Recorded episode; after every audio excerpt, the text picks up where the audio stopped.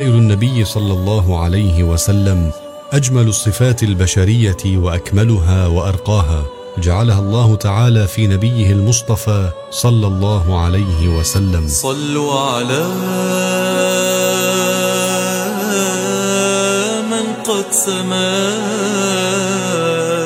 شمائل النبي صلى الله عليه وسلم دعوة كريمة للتعرف بالتفصيل على شمائل واوصاف واخلاق وأحوال النبي الأكرم صلى الله عليه وسلم. الحمد لله رب العالمين أحمده وأستعينه وأستغفره وأستهديه وأصلي وأسلم على سيدي رسول الله وعلى آله وصحبه ومن والاه. وأسأل الله تبارك وتعالى حسن النية وحسن الختام. نكمل إن شاء الله في كتاب شمائل النبي عليه الصلاة والسلام.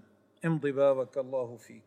إسنادكم إلى الإمام الترمذي قال باب ما جاء في صفة مزاح رسول الله صلى الله عليه صلى وسلم. الله عليه وسلم. وقد كان النبي عليه الصلاة والسلام يمازح أصحابه أحيانا آه، إيناسا لهم من غير أن يبالغ في ذلك بما يذهب هيبته عليه صلاة الله وسلامه. نعم. قال حدثنا محمود بن غيلان قال حدثنا أبو أسامة عن شريك عن عاصم الأحول عن أنس بن مالك رضي الله عنه أن النبي صلى الله عليه وسلم قال له. يا ذا الأذنين. قال أبو عيسى قال محمود بن غيلان قال أبو أسامة يعني يمازحه. يعني تلطفا بأنس تلطفا بأنس رضي الله عنه. وقد يكون وقد يكون مراده عليه الصلاة والسل- والسلام أن يلفت نظره إلى عظيم نعمة السمع آه، وما يحصل للإنسان من الفائدة بسبب الأذنين. يحتمل ويحتمل أن يكون هذا من باب الممازحة والملاطفة مع لأنس رضوان الله عليه. نعم. وبه قال حدثنا هناد بن السري قال حدثنا وكيع عن شعبة عن أبي التياح عن أنس بن مالك رضي الله عنه قال إن كان النبي صلى الله عليه وسلم ليخالطنا يعني إنه كان النبي يخالطنا هذا المراد يخالطنا أي يخالط انسا وأهله.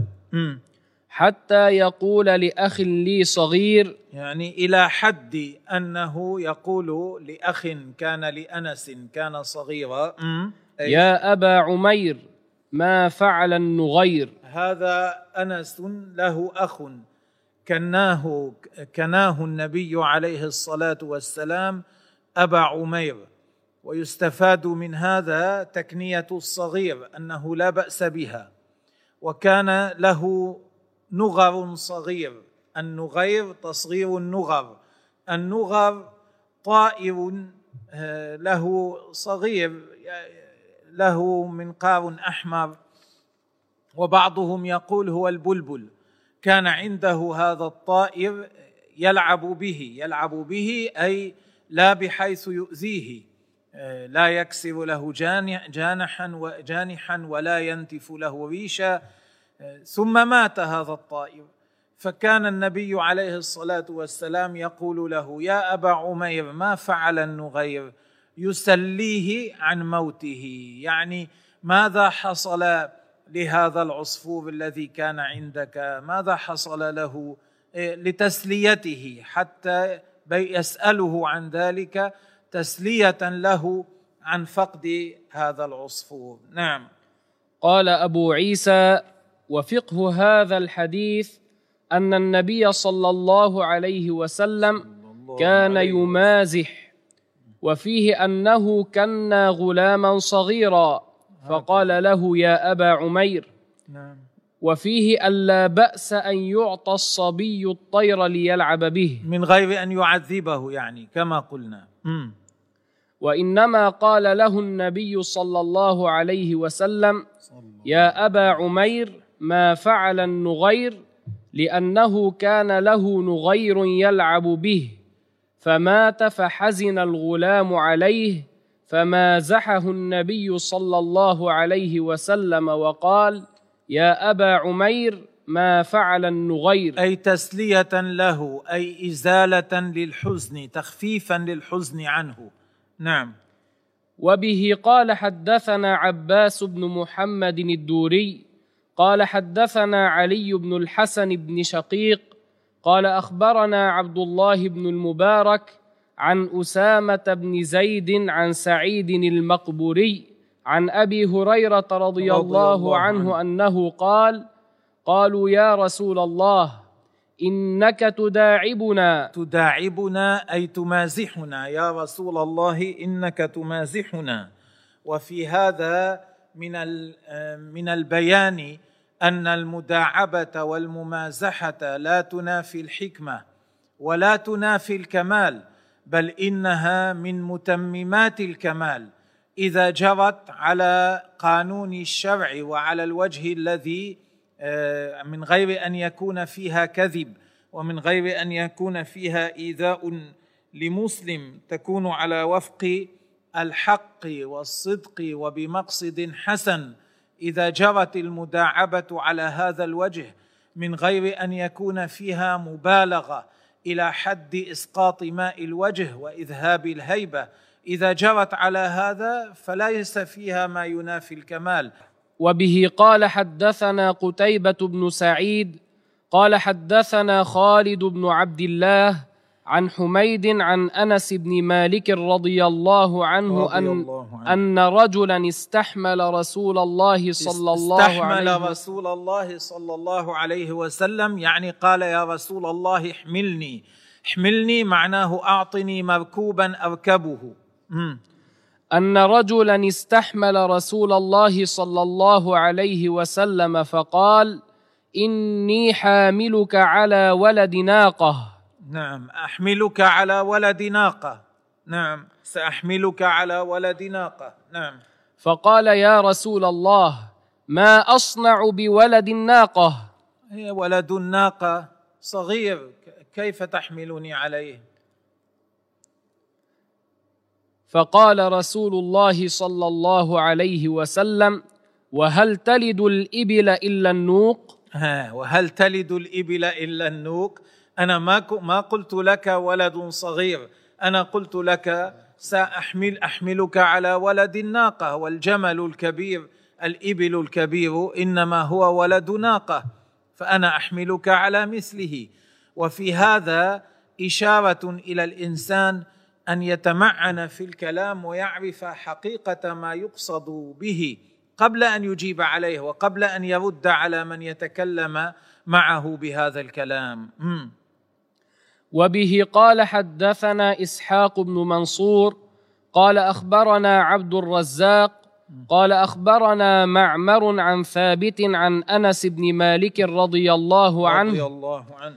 أن رجلا من أهل البادية كان اسمه زاهرا.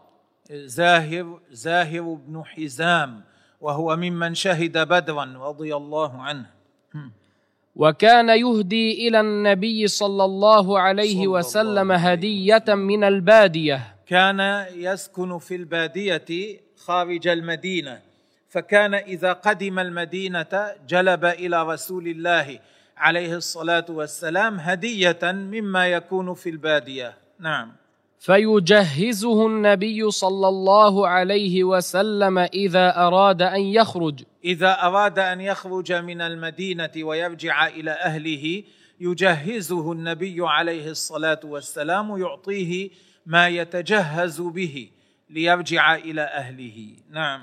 فقال النبي صلى الله عليه وسلم إن زاهرا باديتنا. معناه نحن نستفيد من زاهر ما يستفيده الرجل من أهل البادية. هو يأتينا بما هو موجود في البادية وليس عندنا. نعم.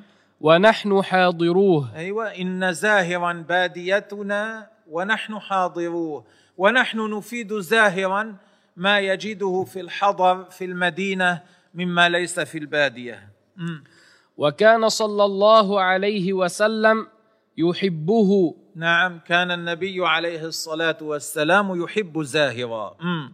وكان رسول الله صلى الله عليه وسلم يمازحه. نعم وهنا موضع موضع الشاهد. كان النبي عليه الصلاة والسلام يمازح يمازح زاهرا. وكان رجلا دميما. قبيح المنظر. نعم. فأتاه النبي صلى الله عليه وسلم يوما وهو يبيع متاعه فاحتضنه. كان في السوق يبيع متاعه فجاء النبي عليه الصلاة والسلام من خلفه فاحتضنه جعله في حضنه عليه الصلاة والسلام. أدخل يديه تحت إبطي زاهر من خلفه. نعم. فاحتضنه من خلفه ولا يبصره. لا يعرف من الذي احتضنه. مم. فقال من هذا؟ أرسلني. من هذا؟ اتركني. نعم. فالتفت فعرف النبي صلى الله عليه وسلم. نعم. فجعل لا يألو ما ألصق ظهره بصدر النبي صلى الله عليه وسلم. حين عرفه. جعل لا يقصر أن يلصق ظهره بصدر النبي عليه الصلاة والسلام. لما عرف أن الذي احتضنه هو نبي الله عليه الصلاة والسلام صار يلصق ظهره بصدره. ما عاد يقول اتركني أرسلني بل يلصق ظهره بصدره يتبرك برسول الله عليه الصلاة والسلام. نعم. فجعل النبي صلى الله عليه وسلم يقول من يشتري هذا من العبد يشتري هذا العبد من يأخذ هذا العبد ويعطيني شيئا بدله بمقابله. ليس بمعنى الشراء الشرعي إنما بمعنى المبادلة. من يأخذ هذا ويعطيني شيئا؟ نعم. فقال يا رسول الله اذا لتجدني والله كاسدا. اذا لتجد أن الناس لا يرغبون بي يا رسول الله. لا, لا يرغب أحد أن يأخذني وأن يعطيك أن يبادل بي. فقال النبي صلى الله عليه وسلم لكن عند الله لست بكاسد. أو قال أنت عند الله غال. فقال له النبي عليه الصلاة والسلام لكن عند الله أنت لست بكاسد. أو قال له عند الله أنت غال. غال عند الله. فاستفاد زاهر هذه الفائدة العظيمة من ممازحة النبي عليه الصلاة والسلام. تبرك بمس جسده الشريف أدخل عليه الصلاة والسلام السرور إلى قلبه وأفاده هذه الفائدة العظيمة أن الله يحبه وأن له عند الله منزلة عالية. مثل هذا كان مزاح رسول الله صلى الله عليه وسلم. وبه قال حدثنا عبد بن حميد قال حدثنا مصعب بن المقدام قال حدثنا المبارك بن فضالة عن الحسن رضي الله عنه أنه قال امضي. أتت عجوز هنا. قال حدثنا المبارك بن فضالة والمبارك بن فضالة كان مدلسا. قال عن الحسن ولم يذكر أنه سمع منه. هذا هذا أمر يقدح في السند. ثم الحسن قال أتت عجوز إلى النبي عليه الصلاة والسلام فذكر الحديث مرسلا ولم يذكر من الواسطة بينه وبين النبي عليه الصلاة والسلام. وعدة من الحفاظ ما كانوا يرضون مراسيل الحسن. يعني يقولون الحسن يرسل عن عن القوي وعن الضعيف فلا يرضونها. وهذا أيضا يقدح في سند هذا الحديث. فالخلاصة أن الحديث ضعيف الإسناد ليس ثابتا لا يعتمد عليه. إيه إيش قال؟ قال أتت عجوز إلى النبي صلى الله عليه الله وسلم عليه فقالت يا رسول الله ادعو الله أن يدخلني الجنة. نعم طلبت أن أدعو الله أن يدخلني الجنة. مم. فقال يا أم فلان إن الجنة لا تدخلها عجوز. ولم يقصد عليه الصلاة والسلام أن من كانت عجوزا في الدنيا لا تدخل الجنة في الآخرة. إنما أراد عليه الصلاة والسلام أن المرأة حين تدخل الجنة لو كانت عجوزا في الدنيا لكن في الآخرة تكون في سن ثلاث وثلاثين في سن اجتماع القوة. نعم. قال فولت تبكي فقال أخبروها أنها لا تدخلها وهي عجوز. أخبروها أن المراد أنها لا تدخلها وهي عجوز إنما تكون في سن اجتماع القوة. مم. إن الله تعالى يقول أنا انشاناهن ان شاء إيه. فجعلناهن ابكارا عربا اترابا. العرب ال- العرب يعني محببات جميلات محببات إلى أزواجهن يتحببن إلى أزواجهن. اترابا أقرانا. أي الخلاصة أن هذا الحديث يتوهم منه بعض الناس أن النبي عليه الصلاة والسلام مازح هذه المرأة وحاشا أن يمازح النبي صلى الله عليه وسلم امرأة فيوهمها فيوهمها خلاف الصواب. النبي عليه الصلاة والسلام لا يوهم أحدا شيئا على خلاف شريعته. صلى الله عليه وسلم. ولا يوهم مسلما شيئا يكسر له به قلبه بغير الحق. هذا لا يكون من نبي الله. فهذا الحديث إيراده هنا ليس في محله. إيراده في هذا الباب ليس في محله. لأن إيراده هنا قد يوهم تحت باب المزاح النبي عليه الصلاة والسلام قد يوهم بعض الناس أن النبي عليه الصلاة والسلام مازحها بهذا فكسر قلبها وأوهمها خلاف ما جاء به به الشرع. وهذا لا يليق ولا يجوز أن ينسب إلى نبي الله عليه الصلاة والسلام. ثم الحديث ضعيف ليس ثابتا. فايراده هنا ليس في محله. ولو كان الترمذي أورده تحت هذا الباب لأنه قد يتوهم منه أن هذا فيه ممازحة كما سيأتي في باب بعد هذا أنه يذكر كلاما للنبي عليه الصلاة والسلام قد يتوهم منه أن النبي قال شعرا فيورده تحت الباب تحت باب فيما ذكر النبي عليه الصلاة والسلام من أبيات الشعر وهو ليس شعرا قد لكن قد يتوهم فأورده هناك.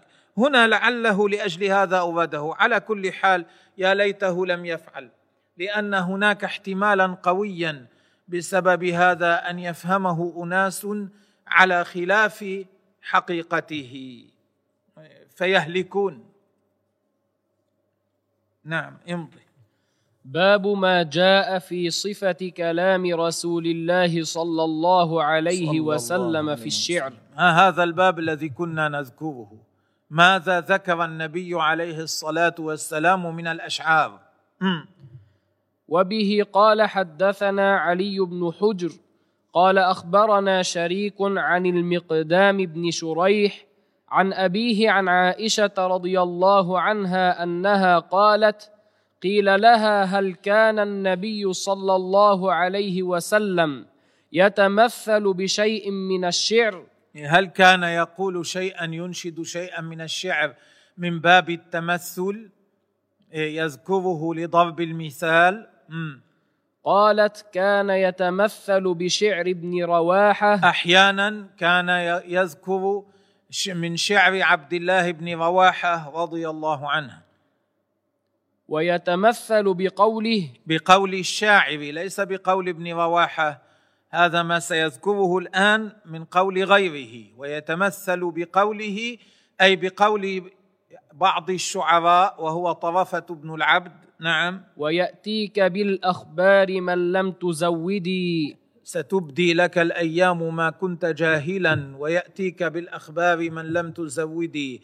معناه أنت اليوم إذا لم تعرف الخبر وصبرت بعد مدة يأتيك الخبر فتعرفه من غير أن تحتاج إلى تزويد إنسان بالمؤونة ونحو ذلك ليذهب فيرى لك الخبر ويستطلعه لك ثم يرجع إليك. وبه قال بمثل هذا كان يتمثل النبي عليه الصلاة والسلام. وبه قال حدثنا محمد ولا يخفى أن النبي عليه الصلاة والسلام ما كان يقول الشعر هو من نفسه ما كان ينظم الشعر. الله قال وما علمناه الشعر وما ينبغي له. إنما كان أحيانا يتمثل بشعر غيره بقطع من شعر غيره أشياء من شعر غيره أو يستمع إلى ما قال غيره من الشعر. أما أن ينظم هو شعرا فلم يكن يفعل ذلك رسول الله صلى الله عليه وسلم. وبه قال حدثنا محمد بن بشار قال حدثنا عبد الرحمن بن مهدي قال حدثنا سفيان الثوري عن عبد الملك بن عمير قال حدثنا أبو سلمة عن أبي هريرة رضي الله عنه أنه قال قال رسول الله صلى الله عليه وسلم إن أصدق كلمة قالها الشاعر كلمة لبيد. يعني إن أصدق جملة الكلمة تطلق أيضا بمعنى الجملة. إن أصدق جملة قالها شاعر جملة لبيد. ألا كل شيء ما خلا الله باطل؟ كل شيء لا يراد, لا يراد به وجه الله تعالى فهو باطل. ولبيد هذا كان شاعرا مشهورا في الجاهلية. عاش نصف عمره في الجاهلية ونصف عمره في الإسلام. بعد أن كان في سن الستين أسلم رضي الله عنه. فكان بعد أن أسلم لا يقول الشعر إلا نادرا مما قاله من هذا النادر قوله الحمد لله أن لم يأتني أجلي. حتى اكتسيت من الإسلام سربالا. النبي عليه الصلاة والسلام قال أصدق كلمة قالها شاعر ألا كل شيء ما خلا الله باطل كل عمل يعمله الإنسان لا يراد به وجه الله تبارك وتعالى فهو هباء لا ينفعه في الآخرة. نعم. وكاد أمية بن أبي الصلت أن يسلم. إيه، لأجل ما كان يذكره في شعره من الحقائق. لكن وكان يقول للناس إنه حان أوان نبي آخر الزمان. لكن كان يرجو أمية أن يكون هو نبي آخر الزمان.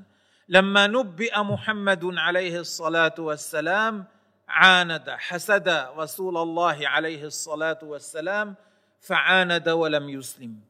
نعم. وبه قال حدثنا محمد بن المثنى قال حدثنا محمد بن جعفر قال حدثنا شعبة عن الأسود بن قيس عن جندب بن سفيان البجلي أنه قال أصاب حجر أصبع رسول الله صلى الله صلى عليه الله وسلم, عليه وسلم. فدميت نزل من أصبعه الدم عليه الصلاة والسلام فقال هل أنت إلا أصبع دميت وفي سبيل الله ما لقيت هل أنت إلا أصبع دميت ما أنت إلا أصبع نزل منك الدم هذا معناه. وفي سبيل الله ما لقيت هنا اختلفوا في هذه الحادثة. هل كانت قبل الهجرة أو بعد الهجرة؟ من قال بعد الهجرة قال معناه هذا الدم الذي نزل من الأصبع جرى في سبيل الله تعالى. ومن قال قبل الهجرة معناه هذا الدم الذي جرى والجرح الذي أصاب رسول الله صلى الله عليه وسلم لم يكن بسبب الجهاد. أي أن النبي عليه الصلاة والسلام كان يتمنى لو كان بسبب الجهاد. هذا نعم. وبه قال حد وهذا وإن كان على وزن الشعر لكنه ليس شعرا لأن النبي عليه الصلاة والسلام لم يقصد به الشعر. الكلام الموزون الذي هو على وزن الشعر إذا لم يقصد به الشعر لا يعد شعرا. لو قال القائل من يشتري الباذنجان؟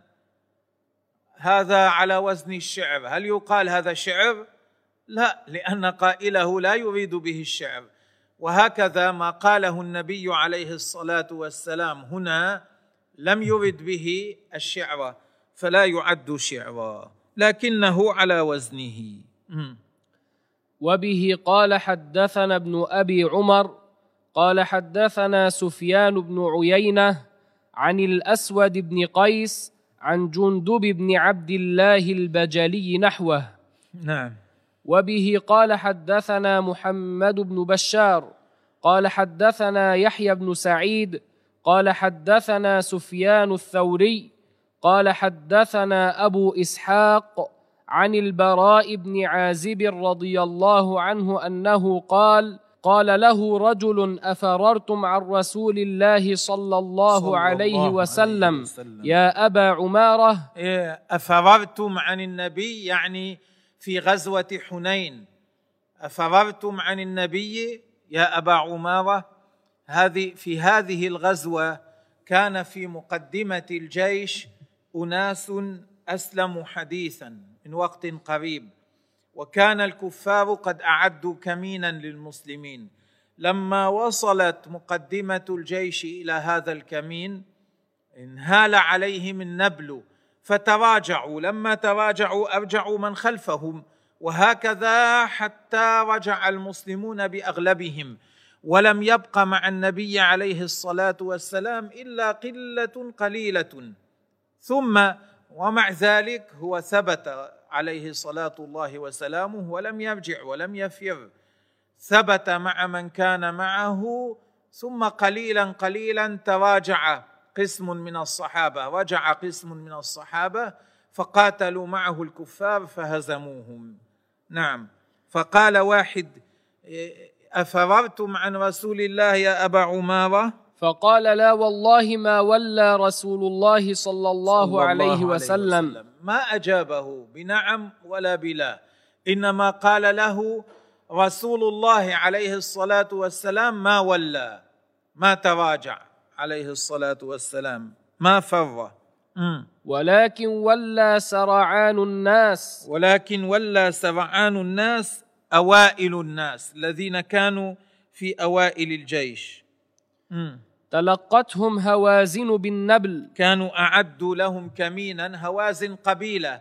كانت تحالفت مع قبيلة ثقيف لمحاربة المسلمين. فكانت هذه القبيلة أعدت لهم كمينا لما وصلوا لما وصلوا إلى الموضع انهالوا إلى موضع الكمين انهالوا عليهم بالنبل بالسهام. نعم.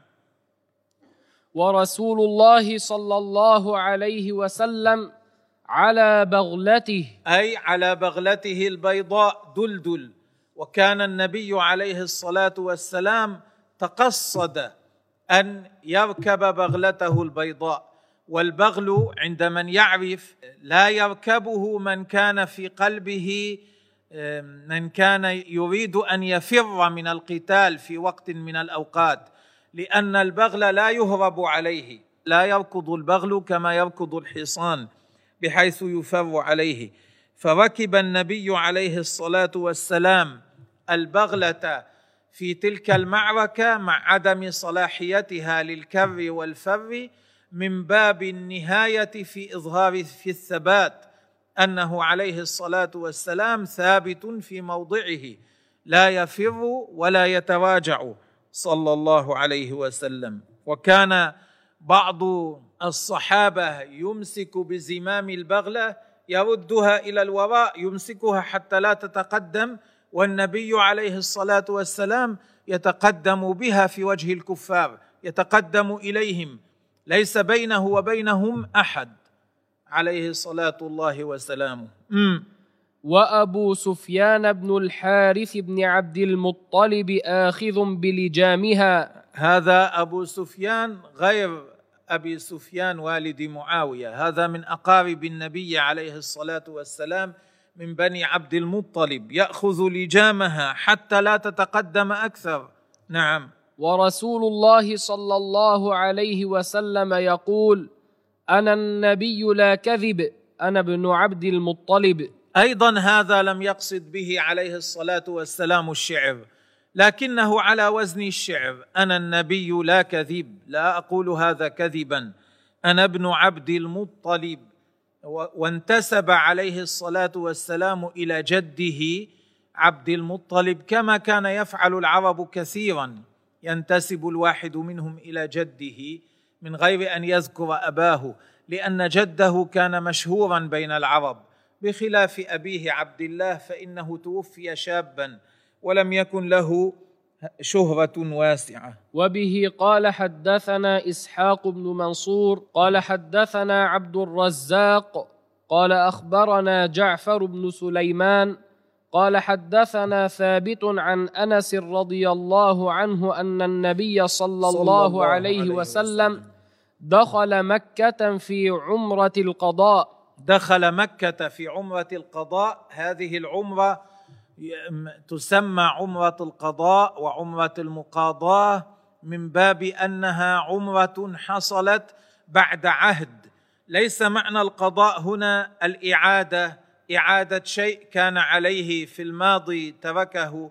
لا كان النبي عليه الصلاة والسلام ذهب مع المسلمين ليعتمروا فوقفت في وجههم قريش فمنعوهم من الدخول إلى مكة. فصالحهم النبي عليه الصلاة والسلام. جرى بين المسلمين والكفار صلح هو صلح الحديبية أن المسلمين لا يدخلون مكة هذه السنة إنما يدخلونها السنة التي بعدها. يعتمرون يمكثون في مكة ثلاثة أيام ثم يخرجون منها. وهكذا كان في السنة التي بعدها اعتمر النبي عليه الصلاة والسلام مع الصحابة. مكثوا في مكة ثلاثة أيام ثم بعدما انتهت الأيام الثلاثة خرجوا منها. ما قالوا؟ نحن دخلنا البلد وصارت في أيدينا لا نخرج. إنما حفظ النبي عليه الصلاة والسلام العهد الذي تعاهده مع الكفار. عندما دخل لأداء العمرة النبي هذه العمرة التي في السنة التي بعدها تسمى عمرة القضاء. العمرة التي تم الاتفاق عليها. ليس معناه أنهم اعتمروا ليقضوا العمرة التي قبل لا لأنهم أحصروا بالعمرة التي قبل وتحللوا منها للإحصار من غير أن يكون عليهم قضاء لها. إنما المراد هنا بالقضاء المقاضاة والعهد. المصالحة. فلما دخل مكة في عمرة القضاء كان معه عبد الله بن رواحة الأنصاري رضوان الله عليه. نعم. وابن رواحة يمشي بين يديه وهو يقول خلوا بني الكفار عن سبيله. لا تعترضوا سبيله إياكم يعني يتهددهم. اليوم نضربكم على تنزيله. اليوم نضربكم على تنزيله. نضربكم نجاهدكم إيه، حتى تؤمنوا بكتاب الله تعالى بما نزل على محمد عليه الصلاة والسلام. أو نضربكم على تنزيله أي على وفق ما جاء في التنزيل من قوله تبارك وتعالى فضرب الرقاب. ضربا يزيل الهام عن مقيله. الهام الرأس ضربا يزيل الرأس عن مستقره عن مقيله عن مستقره. نعم. ويذهل الخليل عن خليله. آه، ينسي الخليل خليله. مهما كان بين اثنين منكم من المحبة والخلة والمواده نضربكم نجاهدكم جهادا ينسي, ينسي الواحد منكم محبته لغيره من أصحابه. يعني يكون همه نفسه لا يفكر في غيره. فقال له عمر يا ابن رواحة بين يدي رسول الله صلى الله عليه صلى الله وسلم عليه وسلم. وفي حرم الله تقول الشعر. إيه يا ابن يا عبد الله بن رواحة تقول هذا في الحرم؟ وبين يدي النبي عليه الصلاة والسلام تقول الشعر. فقال النبي صلى الله عليه وسلم خل عنه يا عمر خل عنه يا عمر اتركه يا عمر لا تعترضه. فلا, فلا هي أسرع فلا هي يعني أبياته أو قصيدته. فلا هي أسرع فيهم من نضح النبل أسرع وصولا إليهم أسرع نكاية فيهم من رميهم بالسهام. نعم تؤثر فيهم تأثيرا بليغا هذه الأبيات. اتركه لا تمنعه يا عمر.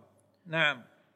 وبه قال حدثنا علي بن حجر. وهذا قول الشاعر في ذلك الوقت كان يتناقل. إذا قال الشاعر مثل هذه الأبيات في الماضي كانت تتناقل كما تتناقل الأخبار في أيامنا. يعني كما يقال في أيامنا وسيلة إعلامية أو كما يقال هذا من الإعلام ما يسمى في أيامنا الإعلام. كان كانت هذه وسيلة مهمة في ذلك الوقت لها أثر كبير بين الناس. نعم. كان بيت شعر يقال في ذم إنسان بعد هذا يبقى مستحيا طول عمره. كلما رآه إنسان أحيانا يذكره أنت الذي قيل فيك كذا أنت الذي قيل فيك كذا هكذا كان شدة أثره. لذلك قال له النبي عليه الصلاة والسلام خل عنه يا عمر اتركه يقول هذا له أثر كبير فيهم أقوى من أثر أسرع وصولا إليهم من السهام نعم. وبه قال حدثنا علي بن حجر.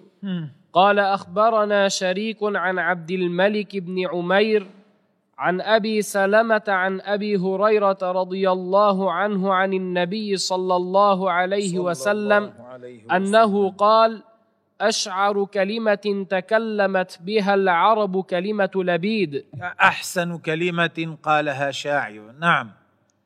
ألا كل شيء ما خلا الله باطل. سبق بيان معناه. أن كل ما كل عمل عمل لغير مرضاة الله لا يراد به وجه الله فهو ذاهب لا ينفع في الآخرة. نعم. وبه قال حدثنا أحمد بن منيع قال حدثنا مروان بن معاوية عن عبد الله بن عبد الرحمن الطائفي عن عمرو بن الشريد عن أبيه أنه قال كنت ردف النبي صلى الله عليه صلى وسلم. الله عليه وسلم. فأنشدته مئة قافية من قول أمية بن أبي الصلت. مئة بيت من الشعر نعم. من قول أمية بن أبي الصلت الثقفي. كلما أنشدته بيتا قال للنبي صلى الله عليه صلى وسلم الله عليه وسلم. هيه. هيه أصله إيه؟ إيه هيه. قال له كان يقول له النبي عليه الصلاة والسلام هيه يعني زد قل غير هذا. نعم. حتى أنشدته مئة يعني بيتا. فقال النبي صلى الله عليه وسلم عليه وسلم. إن كاد ليسلم. كاد أن يسلم. قارب الإسلام لكن لم يسلم. منعه الحسد من الدخول في دين الله تعالى. الله ينجينا. نعم مثل هذا الشعر كان يستمع إليه النبي عليه الصلاة والسلام. اذا ليس كل الشعر يذم بل الشعر كلام مثل باقي الكلام. حسنه حسن وقبيحه قبيح. امضي. وبه قال حدثنا إسماعيل بن موسى الفزاري وعلي بن حجر المعنى واحد. قالا حدثنا عبد الرحمن بن أبي الزناد عن عن هشام بن عروة عن أبيه عن عائشة رضي الله عنها أنها قالت كان رسول الله صلى, الله عليه وسلم يضع لحسان بن ثابت منبرا في المسجد يقوم عليه قائما يفاخر عن رسول الله صلى الله عليه وسلم. نعم. أو قال ينافح. يدا ينافح يعني يدافع. كان النبي عليه الصلاة والسلام يحط لحسان منبرا في المسجد يقف عليه ويقول الشعر يدافع عن الدين يدافع عن النبي عليه الصلاة والسلام. نعم. أو قال ينافح عن رسول الله صلى الله عليه وسلم. صلى الله عليه ويقول رسول الله صلى الله عليه وسلم. إن الله تعالى يؤيد حسان بروح القدس. بجبريل يعني الله تعالى يؤيد حسان بروح القدس. أي بجبريل عليه السلام يسمى أيضا روح القدس لأنه يأتي يأتي إلى الأنبياء بما ينجي للأبد ويأتي إليهم بأمور الطهارة التي تطهر القلب تطهر النفس وتطهر غير ذلك. الطهارة الكاملة يأتيهم بها. جبريل لذلك يقال عنه روح القدس. معناه أن جبريل يعين حسان. لكن جبريل ما كان يأتي إلى حسان فيعينه بكلام يقوله له. ما كان إنما إعانة جبريل عليه السلام لحسان بن ثابت كانت مددا باطنيا. مكنه الله منه أن يمد به حسان. يعرف من هذا إذن أنه لا يعترض على على حصول المدد لا ينكر حصول المدد من الأولياء والصالحين المدد الباطني. لا ينكر حصوله منهم إلى بعض الناس. كما أن جبريل كان يمد حسان بن ثابت بنص رسول الله صلى الله عليه وسلم. إذا صح أن يمد جبريل حسان صح أن يمد غير جبريل من أولياء الله تعالى من أراد الله تبارك وتعالى ومن شاء لهم أن يمدوه. نعم. ويقول رسول الله صلى الله عليه صلى الله وسلم عليه وسلم. إن الله تعالى يؤيد حسان بروح القدس ما ينافح أو يفاخر عن رسول الله صلى, الله, عليه, وسلم. ما دام يدافع عن رسول الله عليه الصلاة والسلام فإن الله يمده بجبريل. يجعل جبريل عونا له ويجعل جبريل يعينه ويمده. امضي. وبه قال حدثنا إسماعيل بن موسى وعلي بن حجر قالا حدثنا ابن أبي الزناد عن أبيه عن عروة عن عائشة رضي الله عنها رضي الله عن. النبي صلى الله عليه وسلم مثله وبه قال وحدثنا علي بن حجر قال حدثنا شريك عن سماك بن حرب عن جابر بن سمرة رضي الله عنه رضي أنه الله. قال جالست النبي صلى, الله عليه وسلم وسلم. أكثر من مئة مرة نعم. وكان أصحابه يتناشدون الشعر ينشد بعضهم بعضا من الشعر نعم. ما وي- كان الصحابة يجتنبون ذلك أمام النبي عليه الصلاة والسلام ينشد بعضهم بعضا من الشعر لكن من الشعر الذي يليق إنشاده أمام رسول الله عليه الصلاة والسلام. نعم. ويتذاكرون أشياء من أمر الجاهلية. ويقول الواحد للآخر تذكر ماذا كنا نفعل في الجاهلية؟ نفعل كذا. تذكر ماذا كان يفعل أهل الجاهلية كذا وكذا. مم.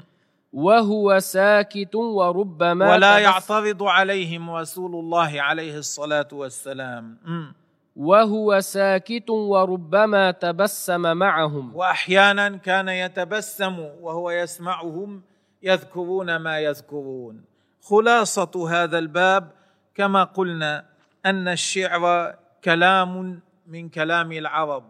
حسنه كحسن باقي الكلام حسن وقبيحه كقبيح باقي الكلام قبيح. نكتفي بهذا والله تعالى أعلم. شمائل النبي صلى الله عليه وسلم أجمل الصفات البشرية وأكملها وأرقاها جعلها الله تعالى في نبيه المصطفى صلى الله عليه وسلم. صلوا على من قد سما.